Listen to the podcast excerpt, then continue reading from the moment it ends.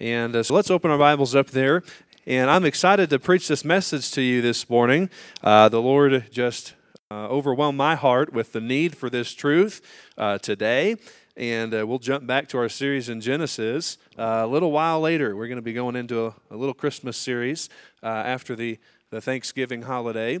Um, and then we'll jump back into Genesis here in the not too distant future. But as we celebrate this season of Thanksgiving, it's so easy during this season, especially, to be reminded of the reasons we have to be grateful. And the fact of the matter is, all of us have been blessed by God. And uh, I think we can also say all of us have been blessed more by the Lord than what uh, we could comprehend or deserve. And uh, that is true even in a year like 2020, uh, just as true as it is in any other year of life. Uh, we have a good God, and He's been good to us. And there are a lot of reasons we have to be thankful to Him and to bless His name. And, and one of the passages of Scripture that I think most beautifully demonstrates and communicates to us the reasons we have to be grateful to the Lord is Psalm 103.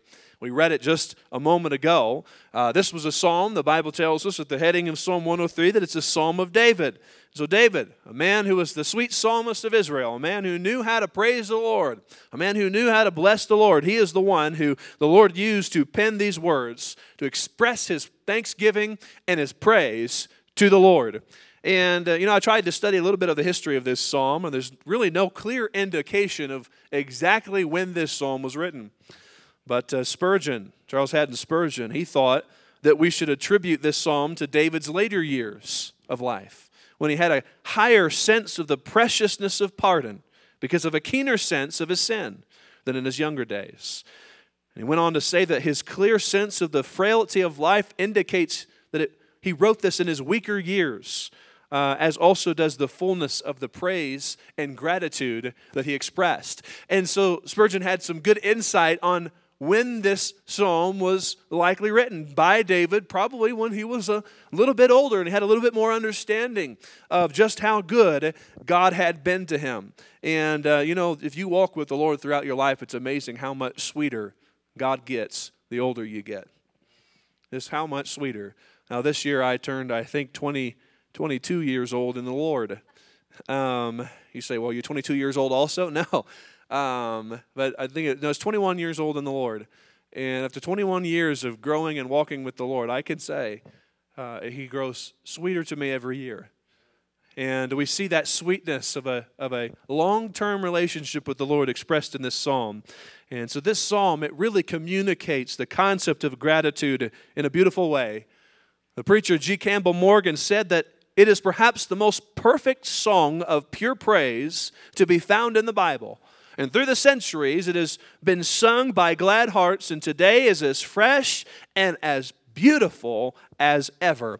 And the psalm begins, as we read a moment ago, in verse number one. And it says, Bless the Lord, O my soul, and all that is within me, bless his holy name.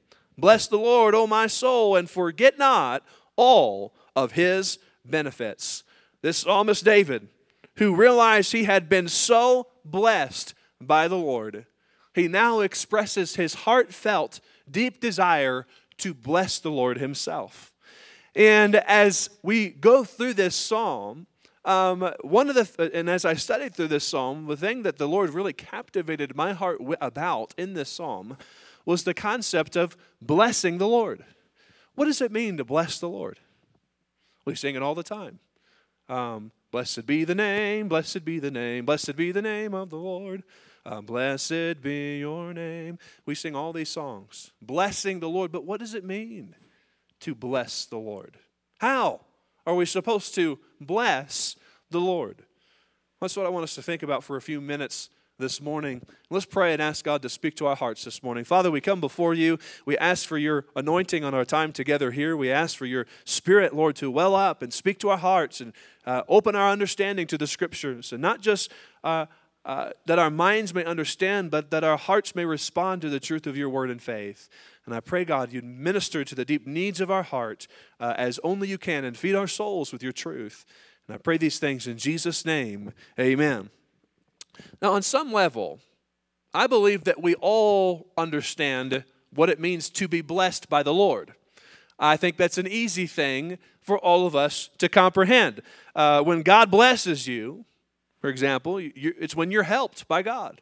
It's when you're strengthened by God. It's when God does something to build you up or to make you better off than you were before. And so we understand that God's blessing involves God's grace. God giving us something that we don't have, we don't deserve. That's the blessing of God. I think we have a pretty good understanding about what it means when God blesses us, but what does it mean then for us to bless God? Because if if us bless if God blessing us is when he helps us, when he strengthens us, when he makes us better off than we were before, the natural thought process would be to think that that's what happens when we bless God. But that's not that cannot be the case. I can't help God. I can't strengthen God. I can't make God better off than he was before. That's not something I can do. So that cannot be what it means for me to bless God. So what does it mean to bless the Lord? Well, one person suggests that blessing God is an expression of praiseful thankfulness. Another person suggested that blessing God is an exclamation of gratitude and admiration to the Lord. I think that's what blessing the Lord is. And it should really come as no surprise to us that this is what blessing the Lord is. When you think about it, God is the only person in all of the universe who dwells in an absolutely and ultimate state of blessedness. There's no one more blessed than God. Um, the Bible goes so far as to tell us in James chapter 1 verse 17 that every good gift, every good gift and every perfect gift comes down from God, from the Father of lights. That's where every good thing comes from. That's why we sing the old uh, Protestant hymn, uh, uh, Praise God from whom all blessings flow. Praise him, all creatures here below. Praise him above, ye heavenly host. Praise Father, Son, and Holy Ghost. He's the God from whom all blessings flow. That's who God is. He is the ultimately blessed one. You cannot make him any more blessed than he already is, and therefore, all blessing Every good thing that happens in this world, every good thing that happens in your life, it comes from the Lord. Because he is in that exalted place of blessedness.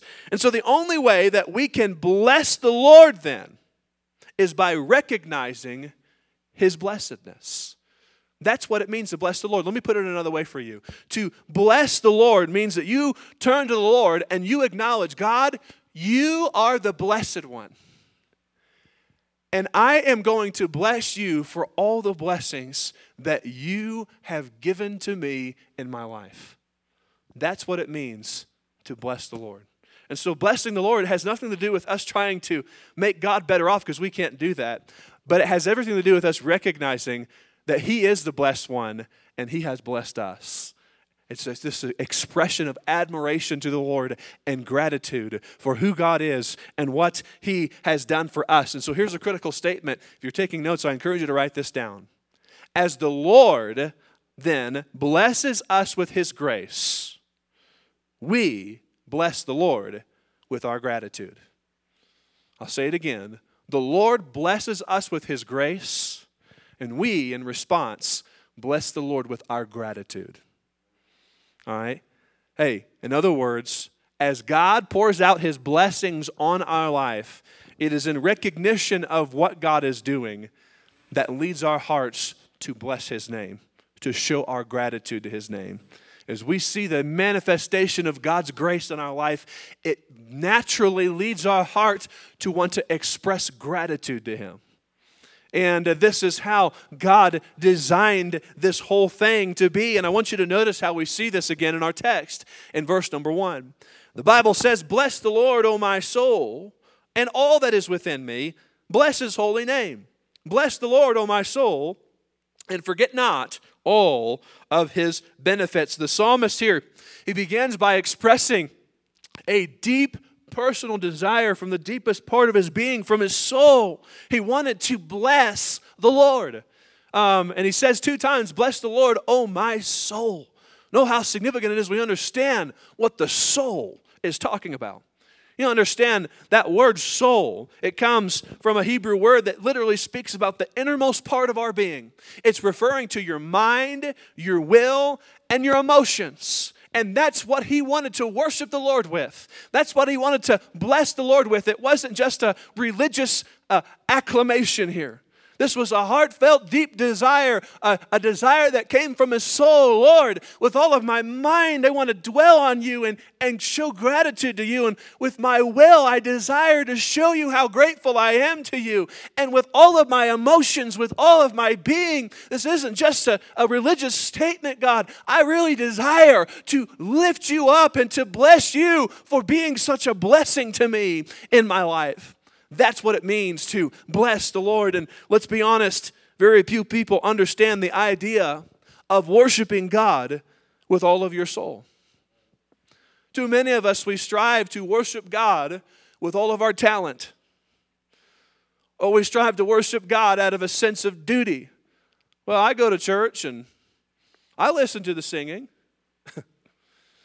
I might even mumble a couple words. You might even sing. Now, for some of you, we might not call it singing, but you know, you're trying. That's good. Okay? But so many of us, when it comes to our worship, when it comes to this idea of blessing the Lord, we don't, we don't truly understand. You put all your mind into it? Is your will in it? Or is your, is your mind somewhere a thousand miles off? We're singing, Bless the Lord, O my soul, and you're thinking, I wonder if the Broncos are winning that game right now. often we let our mind wander. You know what I mean? Blessing the Lord with all of your soul, it, it carries significance with it. God's told us what He desires from us. He told us, and Jesus said in Mark chapter 12 and verse 30, He said, I want you to love me with all of your heart and all of your soul and with all of your mind and with all of your strength, with everything that is within you. And that's what the psalmist said in verse number one Bless the Lord, O my soul, and all that is within me. Bless his holy name. That's what it means to bless the Lord. And so, with all that was within him, the psalmist desired to bless the Lord. I wonder if it could be said of your worship. You're blessing the Lord for his blessings he's poured out on your life. Could it be said of your worship that you do it with all that you've got? With all that is within you. I heard somebody say one time, you might be a Baptist if you clapped in church and you felt guilty about it for a week.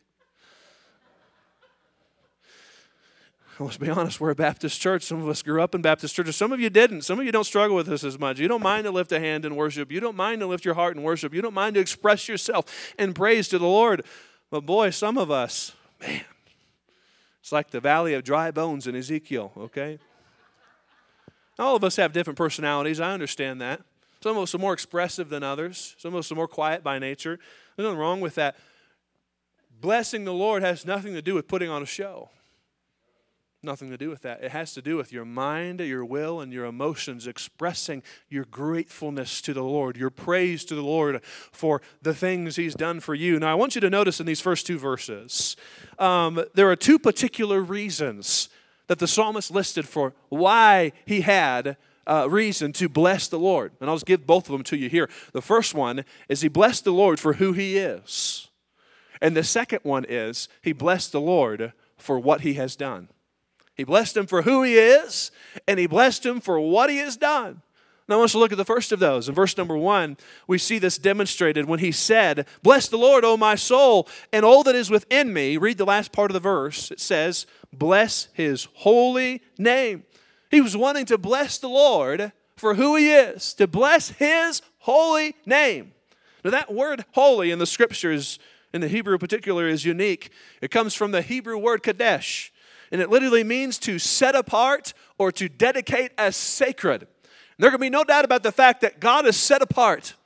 The God that we serve is a God who is unique, He is matchless, He is holy. There's no one like Him. No, we wouldn't worship him if there was anyone like him. That's why he's God, because he's unique, he's holy. And the psalmist said, I want to bless you. And I, the reason I want to bless you is not necessarily even because of anything you've done for me yet just because of who you are. I want to bless your name. By the way, the, the highest ranking angels in heaven, the cherubim, they forever sit around the throne of God crying, Holy, holy, holy is the Lord of hosts. The whole earth is filled with his glory. They recognize the uniqueness of God. And we would look at an angel and say, Wow, that's a spectacular being. The angels look at God and say, Wow, there's no one like you. That's God. 1 Samuel chapter 2 and verse 2, the Bible says, There's none holy as the Lord. For there is none beside thee, neither is there any rock like our God.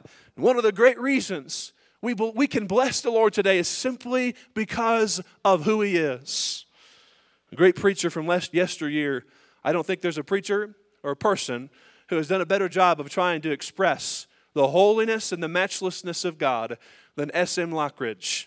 I'm going to read to you a rather lengthy portion of a sermon he preached about his king. He said, The Bible says my king is a seven way king. He's the king of the Jews. That's a racial king. He's the king of Israel. That's a national king. He's the king of righteousness. He's the king of the ages. He's the king of heaven. He's the king of glory. He's the king of kings and he's the Lord of lords. That's my king. Well, I wonder, do you know him? David said, The heavens declare the glory of God and the firmament shows his handiwork. My king is a sovereign king. No means of measure can define his limitless love. No far seeing telescope can bring into visibility the coastline of the shoreless supply. No barrier can hinder him from pouring out his blessings. He's enduringly strong. He's entirely sincere. He's eternally steadfast. He's immortally graceful. He's imperially powerful. He's impartially merciful. Do you know him? He's the greatest phenomenon that ever crossed the horizon of the world. He's God's Son. He's a sinner's Savior. He's the centerpiece of civilization. He stands in the solitude of Himself. He's awesome. He's unique. He's unparalleled. He's unprecedented. He's the loftiest idea in literature. He's the highest personality in philosophy. He's the supreme problem in higher criticism. He's the fundamental doctrine of true theology. He's the cardinal necessity of spiritual religion. He's the miracle of the ages. He's the superlative of everything good you could choose to call him. He's the only one qualified to be an all sufficient Savior. I wonder if you know him today. He supplies strength for the weak, he's available for the tempted and the tried. He sympathizes and he saves, he strengthens and he sustains, he guards and he guides, he heals the sick, he cleanses lepers, he forgives sinners, he discharges debtors, he delivers captives, he defends the feeble, he blesses the young, he serves the unfortunate, he regards the aged, he rewards the diligent, and he beautifies the meek. I wonder if you know him. He's my king. He's the key to knowledge. He's the wellspring to wisdom. He's the doorway of deliverance. He's the pathway of peace. He's the roadway of righteousness. He's the highway of holiness. He's the gateway of glory. Do you know him?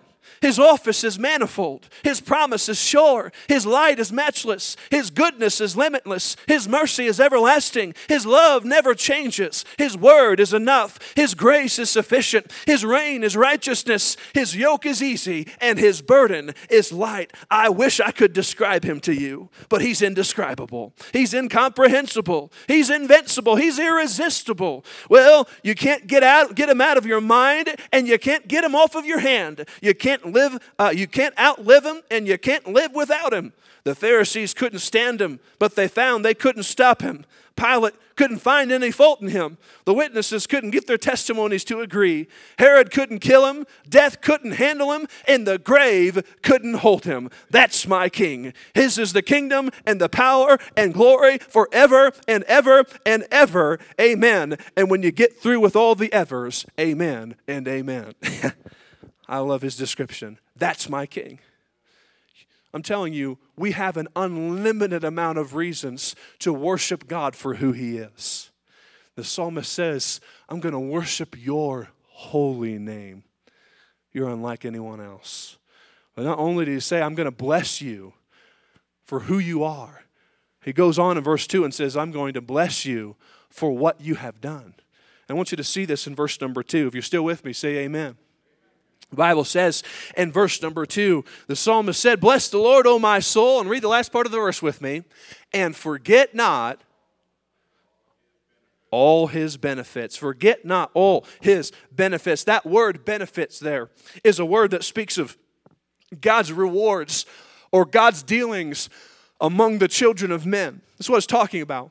And you know, all of our life, all of our lives are filled with the evidences of the goodness of God, of the benefits, of the rewards, the, the kind dealings that God has done on our behalf. Truth be told, even those who don't know the Lord experience His goodness on a daily basis. Even those who reject his existence experience his goodness on a daily basis. Psalm 145 verse 9 says, The Lord is good to all and his tender mercies are over all of his works. Jesus told us in Matthew 5 and verse 45 that the Lord makes it to rain on the just and the unjust, and he sends rain on everybody. He's good to everybody. The Lord is good to all. It reminds me of the story I heard about a, a, a, a Christian lady. She was getting up in years and uh, she, she had been widowed, and every morning she'd come out on her porch and she'd spend time with the Lord reading her Bible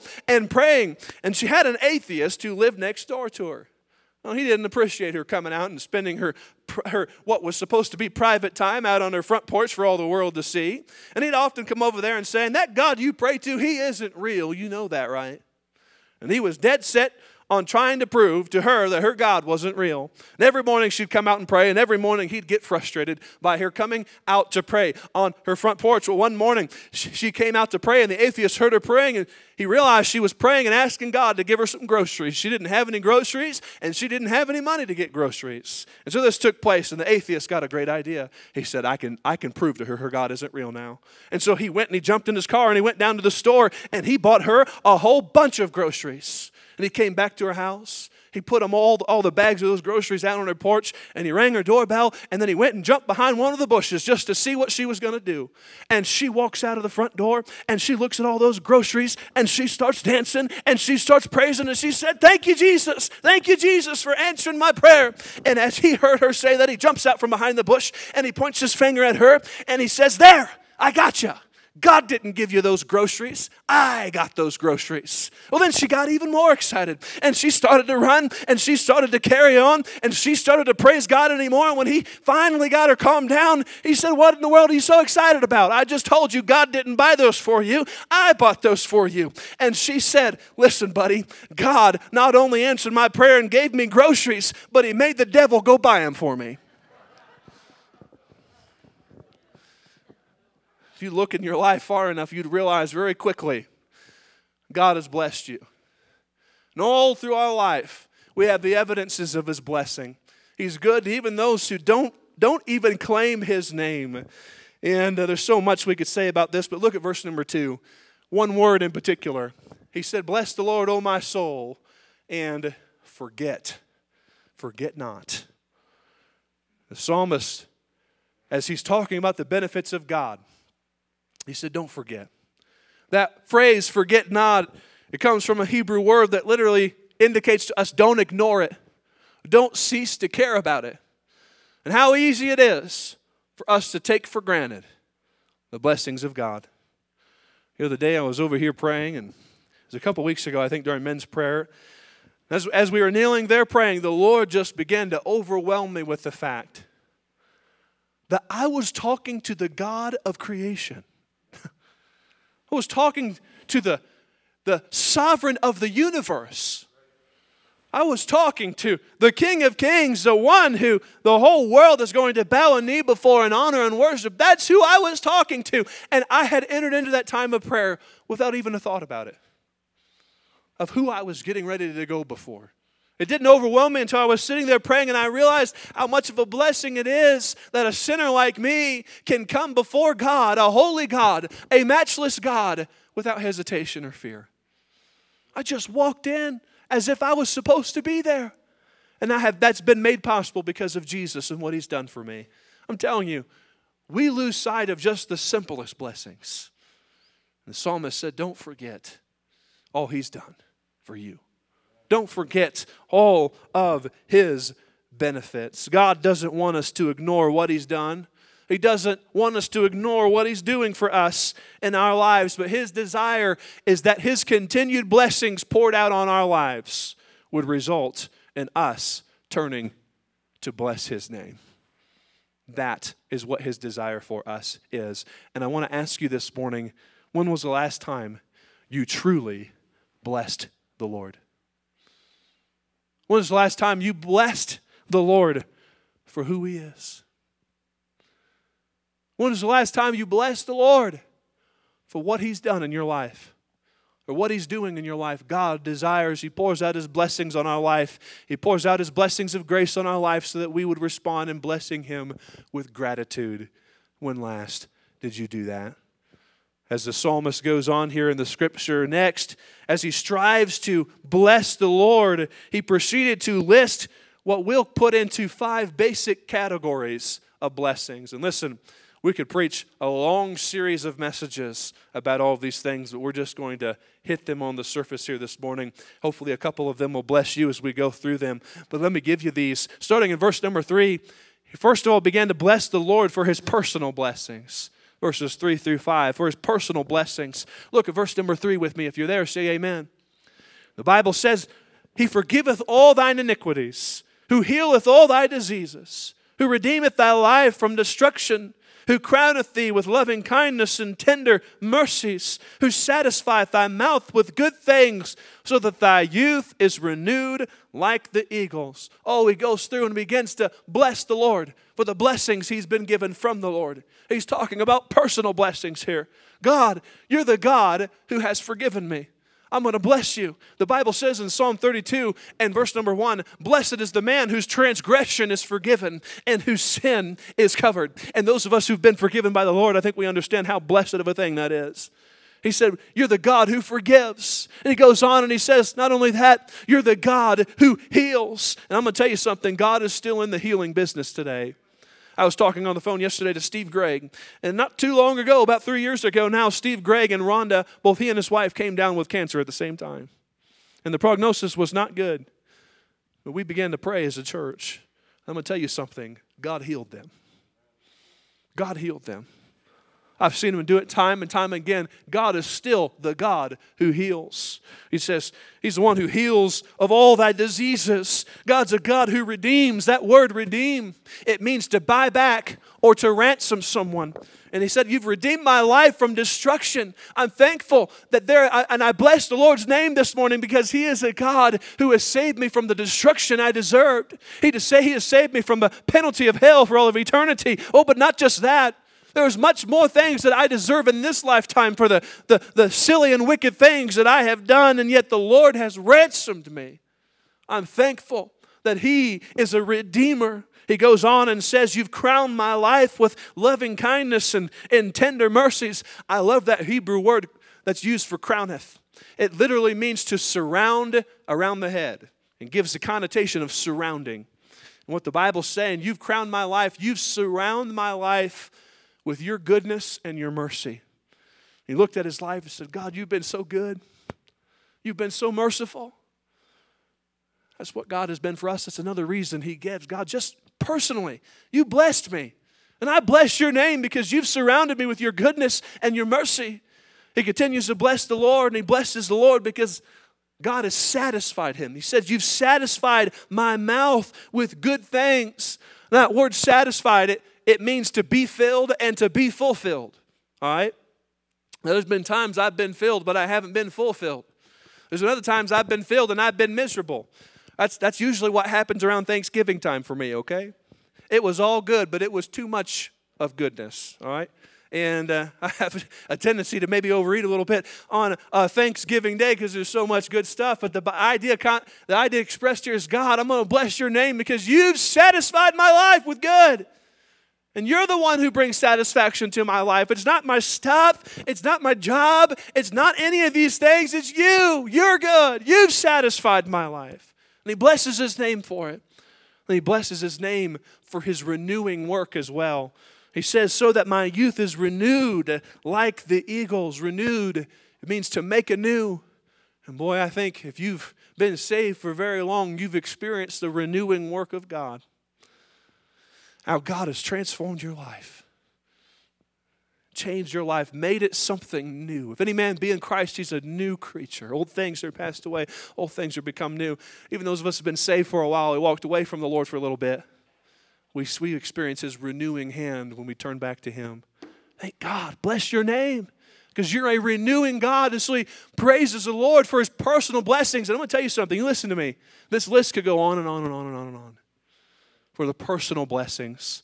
The psalmist first blesses the Lord for his personal blessings. Let me write this down. Second, secondly, he, he blesses the Lord for his providential care. Not just his personal blessings, but for his providential care. Look at verse number six with me. The Bible says, the psalmist saying, The Lord executeth righteousness and judgment for all that are oppressed. And here the psalmist blesses the Lord for the blessing of his care over all of his creation. Begins to notice that God is a God who executes righteousness and judgment in the earth. That means that God acts on the behalf of all of those who are wronged all of those who have been violated. He's the one that ultimately brings about what is right and what is just in this world. And that's an indeed blessing for us to know on a year like this, especially. Because when we look around and we see all the wrong that's happening in this world and all the injustice that's happening in this world, I'm glad we serve a God who has the habit of making things right that are wrong and bringing justice to unjust situations. That's the God that we serve today. And don't miss this. Hey, in these unprecedented times, some of you get that later. This is a good thing for us to know.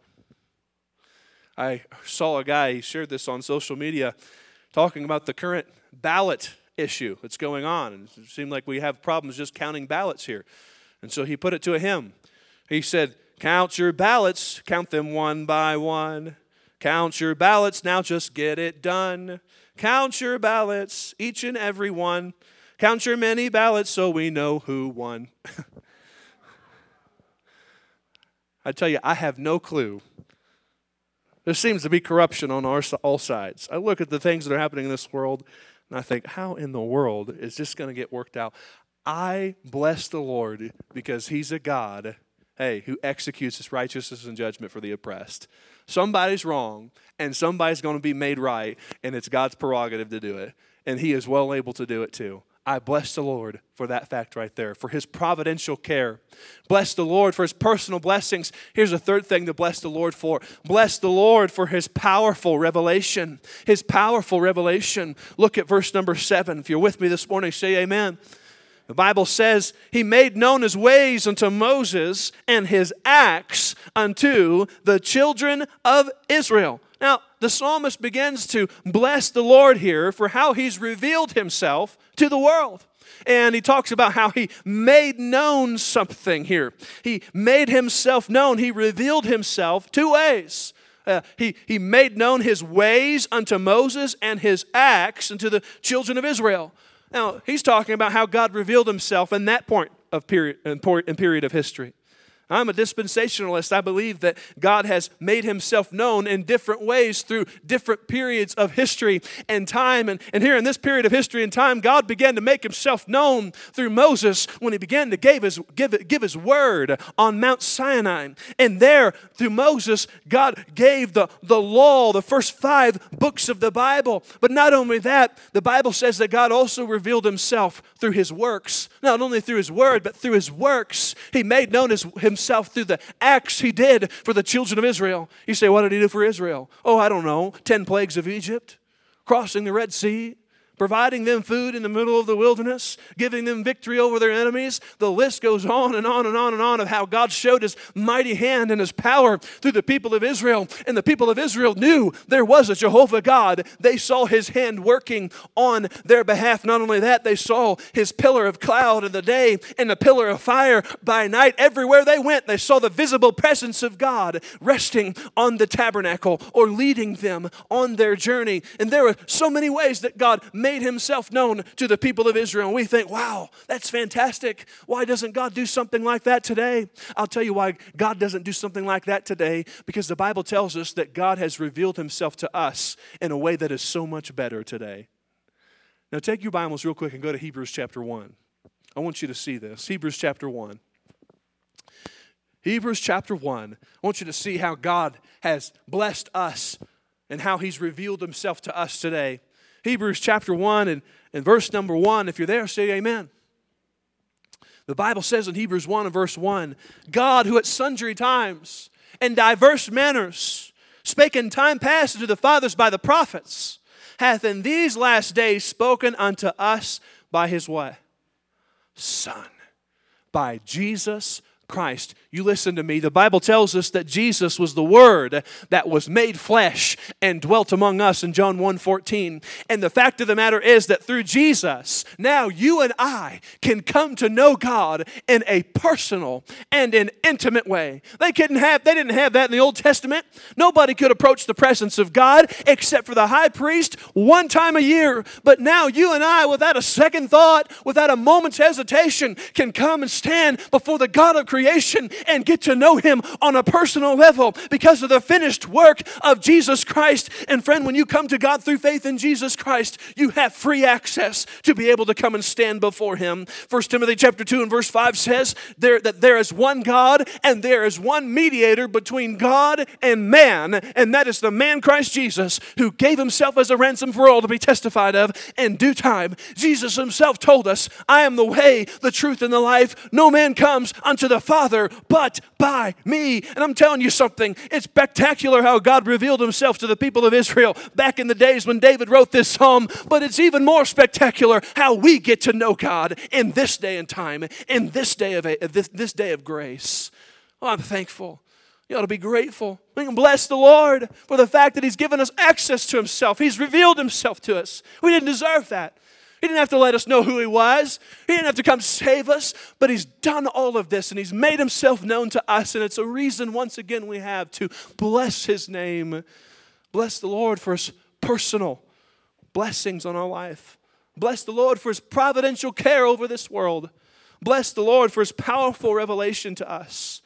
But notice this fourth thing bless the Lord for His paternal mercy or His fatherly mercy his paternal mercy.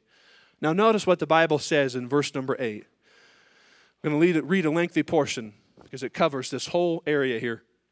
The Bible says, The Lord is merciful and gracious, slow to anger, and plenteous in mercy. He will not always chide, neither will he keep his anger forever. He hath not dealt with us after our sins, nor rewarded us according to our iniquities. For as the heaven is high above the earth, so great is his mercy toward them that fear him. As far as the east is from the west, so far as he removed our transgressions from us. Read verse 13 out loud with me. Like as a father pitieth his children, so the Lord pitieth them that fear him. For he knoweth our frame, he remembereth that we are dust. As for man, his days are as grass, as a flower of the field, so he flourisheth. For the wind passeth over it, and it's gone, and the place thereof shall know it no more. But the mercy of the Lord is from everlasting to everlasting upon them that fear him, and his righteousness unto children's children. In so many wonderful ways, it is expressed to us here the father like mercy of God to his people. Just think about it. He is compassionate, he's gracious, he's patient, he's good, and he's kind to us even when we don't deserve it. He doesn't hold grudges against us. He treats us how we, uh, he doesn't treat us how we deserve to be treated. He doesn't get even with us, even though we deserve that. He loves us like a father. And by the way, this is one of the only instances in the Old Testament where the Bible tells us, or the Bible refers to our relationship to God like that of a father. And uh, it's interesting that is in there. But he says he, he treats us, he loves us like a father. He recognizes the frail, sinful stuff we're made of. And, and even though we're so frail, God is ever faithful in showing his mercy to us. There's so many examples of his father like paternal mercy that we see demonstrated in these verses here. And the psalmist strives to bless the Lord for this great mercy that he's shown in his life. As I studied this this week, this thought overwhelmed me because all of these expressions of God's father like mercy teach us something. See, in the Old Testament, the people of God were overwhelmed at the thought of God's mercy upon them. That is, that God had not given them what they deserved for their sin. They were overwhelmed by that. Because they look forward to a coming Messiah who is going to bring them salvation.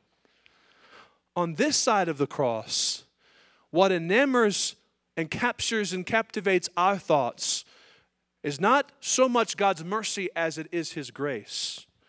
We are overwhelmed by the fact that God has given us something in Jesus Christ that we don't deserve.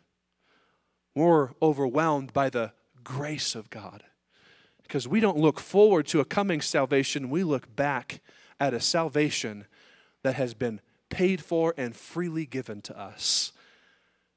And so the Old Testament, they, they were glorying in God's mercy. The New Testament, we glory in God's grace. And now, on this side of eternity, we don't look at God like He's a father, we look to God as our Heavenly Father. We get to call Him Daddy, we get to call Him Abba. They didn't get to do that in the Old Testament. We get to do that today. And I'm glad that God doesn't just treat me like a father, He is my Father. It's so good for us. And so He blesses the Lord for His paternal mercy. I want you to see a fifth thing this morning, and we're almost done. Fifth, he says, Bless the Lord for his preeminent power. And I'm going to tell you something. Verse 19 is a verse we need to hear today. Verse 19. Let's read it out loud together. Ready? The Lord hath prepared his throne in the heavens, and his kingdom ruleth over all. The psalmist here, he blesses the Lord for his sovereign reign over all this world. The Bible there says that he has prepared his throne in the heavens. That word prepared is, comes from the Hebrew word kun, which means that he has established it.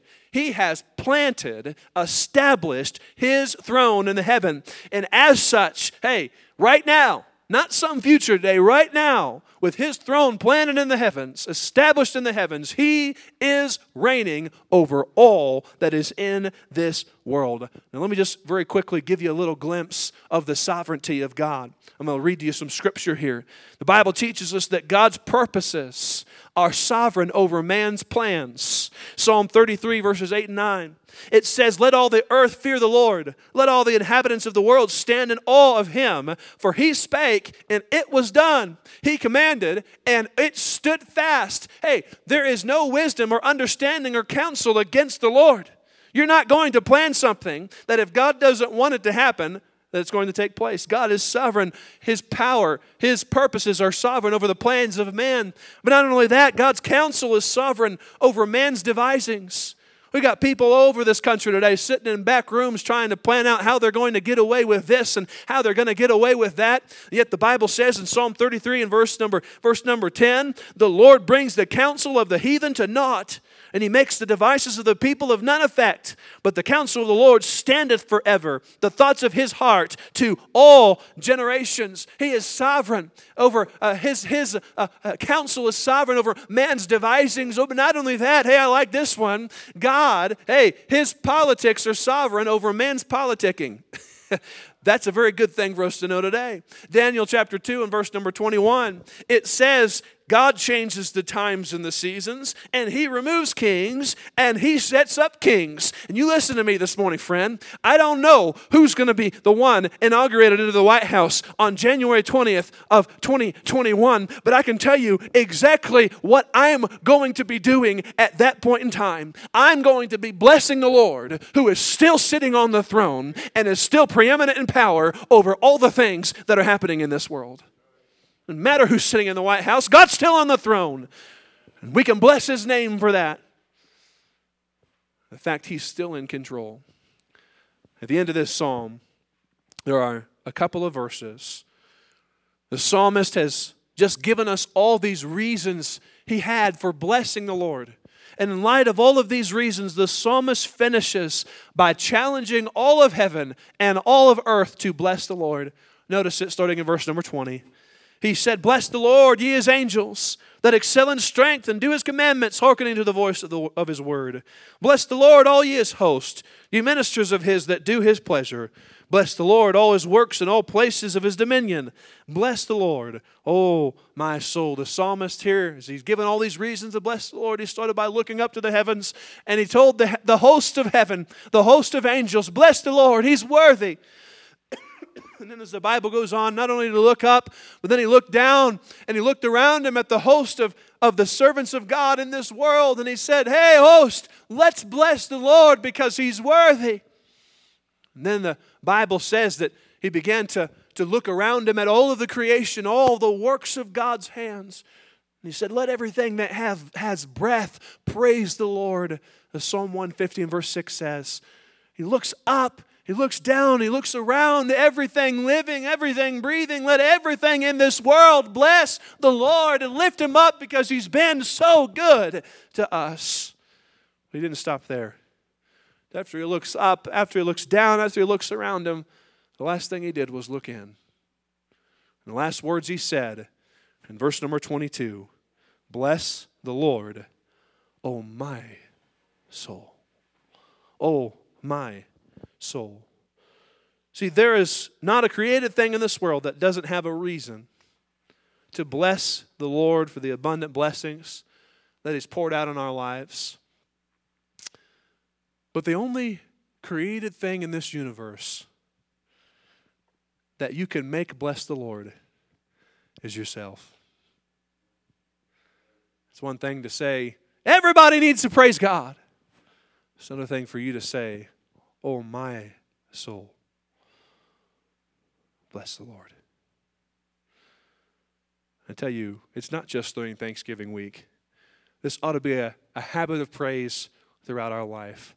But a great decision you can make this week is bless the Lord, oh my soul. As the psalmist thought about all the blessings God had poured out on his life, he understood I can't make God better. I can't bless God like He blesses me, but I can bless God for Him blessing me. As I said to you at the beginning, as God blesses us with His grace, we respond by blessing Him with our gratitude. And I wonder, with all the blessings that God has poured out on your life, will you find some time to allow those blessings to provoke you to bless the Lord today? This week. That's what He so desires from us. That's why He blesses us so we'll bring glory to Him, so that we'll bless His name. Would you recognize that today? And would you be willing to make the decision? Bless the Lord, O oh my soul.